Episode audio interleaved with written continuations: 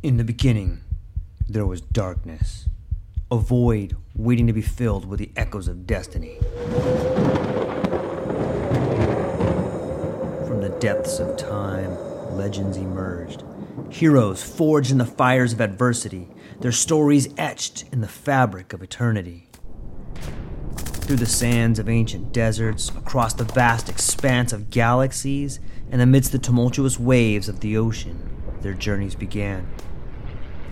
But amidst the chaos, there arose a whisper, a call to action, a beacon of hope. Now, as the world holds its breath, a new tale unfolds, a story of courage, of triumph against all odds.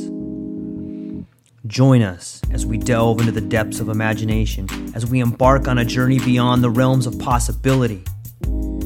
For in every tale lies a lesson, in every legend, a truth waiting to be discovered. This is not just a podcast, this is an odyssey, a quest for knowledge, a quest for inspiration, a quest for the very essence of what it means to be human.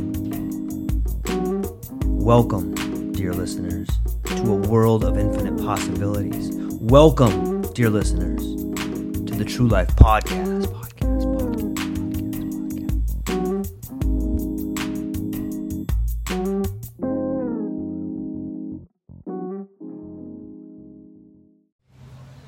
Aloha, everybody. Uh, happy Thanksgiving. Hope you're all enjoying things that you're thankful for, spending time with family, and uh, being around people you care about, thinking about things that are important. Just wanted to come and do a quick book review for this Thanksgiving.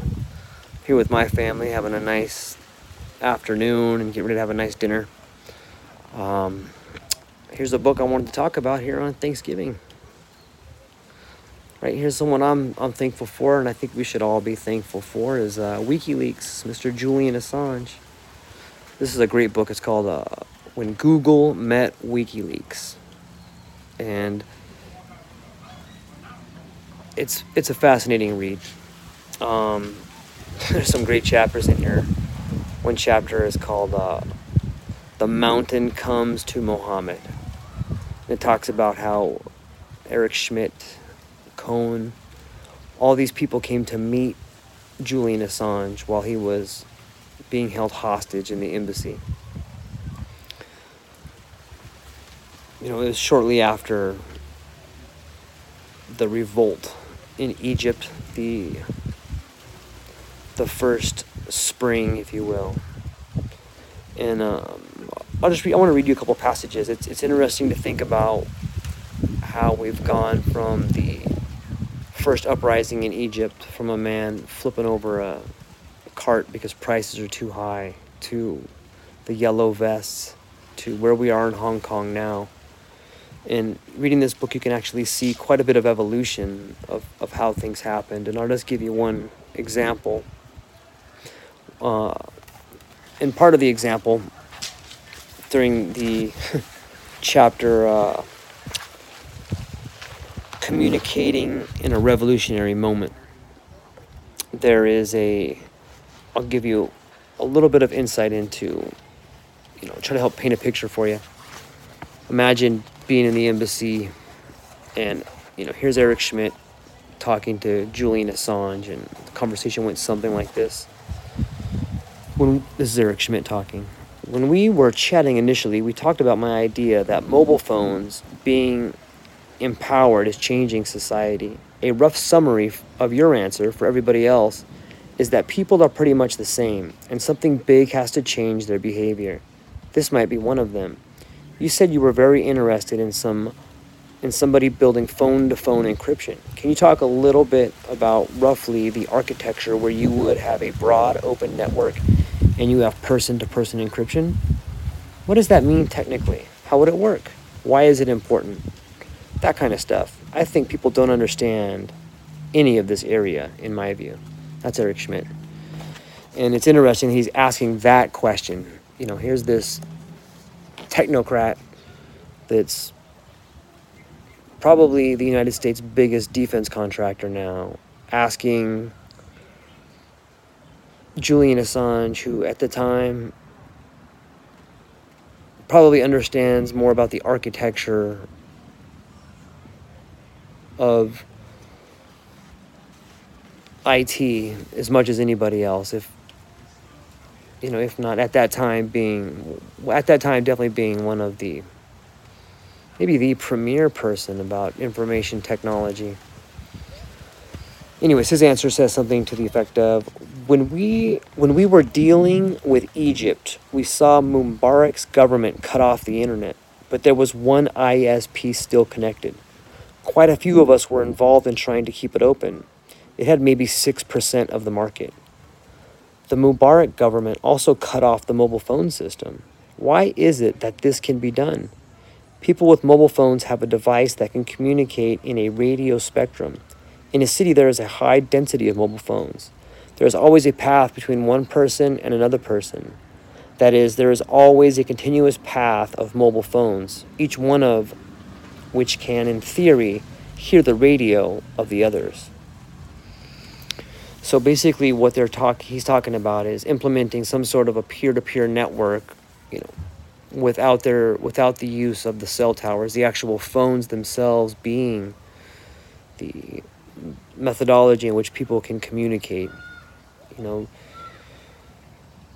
if you remember the that first Arab Spring, they they shut down all the internet. They didn't want people communicating. They didn't have you know ways to really do a runaround on it, and you know it's it's funny that looking back, I guess everything's 2020 in hindsight. But I maybe I'm wrong, but I I thought I remembered hearing analysts talk about that this is what's going to happen all over the world. You know, this is the revolution that people talked about. and since then, we've seen quite a few of them, and we've seen different ways governments have responded. We've seen a lot of heavy handed governments, you know, you know, like the Great Firewall in China. It's funny because they kind of get into China a little bit, and uh, that's going to be the next part that I kind of go into here. But I just wanted to talk a little bit about the beginning part, about what they could do. Um, I, I was watching a little bit of the Hong Kong riots, and some of the first off, I I'm proud of those young kids out there and people fighting for their freedoms throughout the world. I I stand with you. In Hong Kong, I was impressed to see people using using their phones. There's different apps you know, that utilize the Bluetooth system so that their phones can't, the mobile system can't be cut off. There's a lot of good apps out there. I'm going to try to look through them and I'll put some of the ones I've heard about in the discussion box. I know I have a lot of that to do going through my videos. So when I get in there and edit them, I'll, I'll try to put a link to some of those apps that I've heard people discussing that can make your phone an antenna or a receiver for, for Bluetooth, you know, kind of a peer to peer. Um, further down the book, they talk about uh, technology and the internet and censorship. And again, I just I think it's interesting that you have Eric Schmidt and other people talking to Julian Assange about censorship. You know, on one hand, it, it seems like you have Julian Assange who wants no censorship, and then you have people running the tech companies, the the new technocracy trying to pick his brain about what they can do to implement more censorship. It's it's an it's a fascinating read, and you guys should pick it up. If you can buy it on the WikiLeaks website. Uh, when Google met WikiLeaks, but you should pick it up just to support WikiLeaks and pick up a shirt while you're there. Why not? Maybe some crypto kitties. But anyways, as they begin talking about the surveillance state and they begin talking about censorship in China, um, I'm going to read this blurb from Julian Assange that just shows you why he's different than everybody else. So the, they're talking about the impact of technology and the impact of the internet and censorship in China.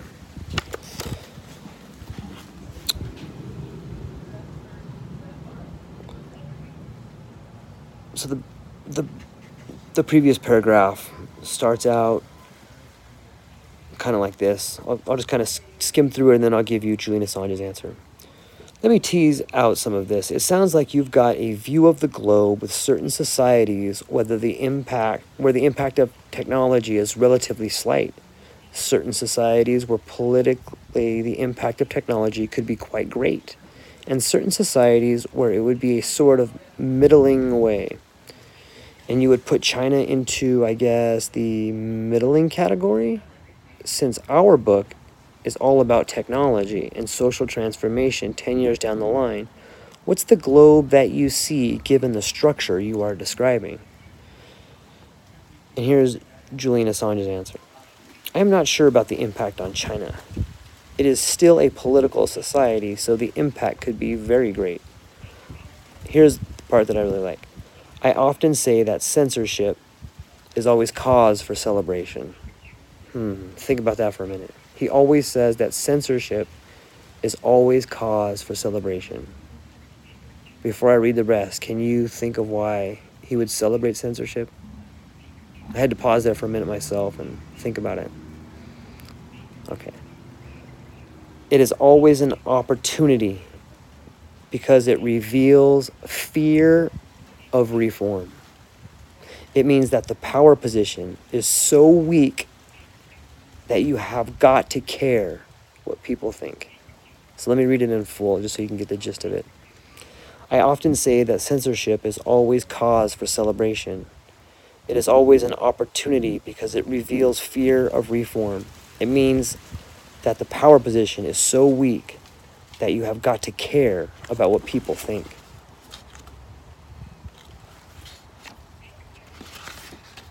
So that's a little bit about this book right here. And I hope you guys take the time to, to get into it and check it out. And there's other strains that of censorship that you probably wouldn't, you may or may not think about. They talk a little bit about the financial system and they talk about complexity as a form of censorship.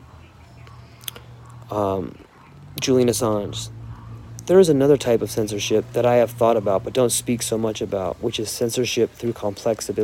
Through complexity. And that is basically the offshore financial sector. Censorship through complexity. Censorship of what? Censorship of political outrage. With enough political outrage, there is law reform. And if there's law reform, you can't do it anymore. So, why is it that all these careful tax structuring arrangements are so complex? They may be perfectly legal, but why are they so complex? Well, because the ones that weren't complex were understood, and the ones that were understood were regulated. So you're only left with the things that are incredibly complex. So basically, more noise, less signal. So I just I hope you guys take a, a few minutes to think about it. Maybe go on WikiLeaks. Think about what that guy's done. You know, I don't know. I'm not a judge or a jury, but I think that that guy's definitely changed the world. And I think that while I understand the need for there to be,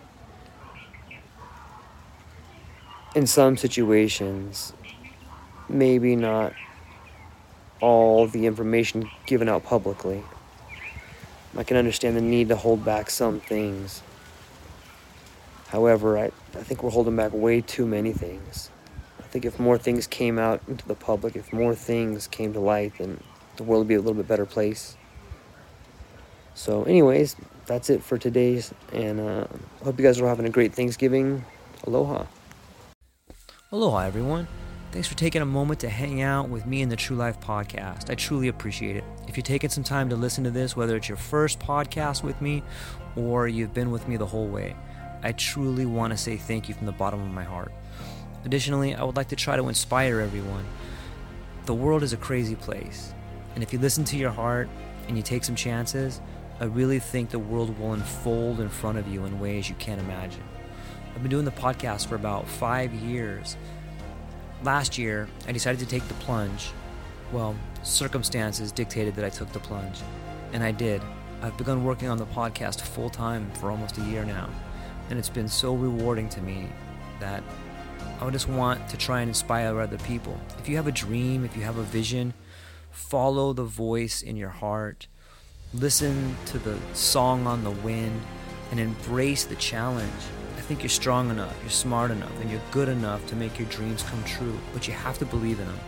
And I truly believe wholeheartedly that if you take a chance, a real chance on what is possible, then your dreams will unfold in front of you. Uncertainty can be a monster. It can be something that we run away from. But much like fear, if you stand in front of it, it's not that big of a problem.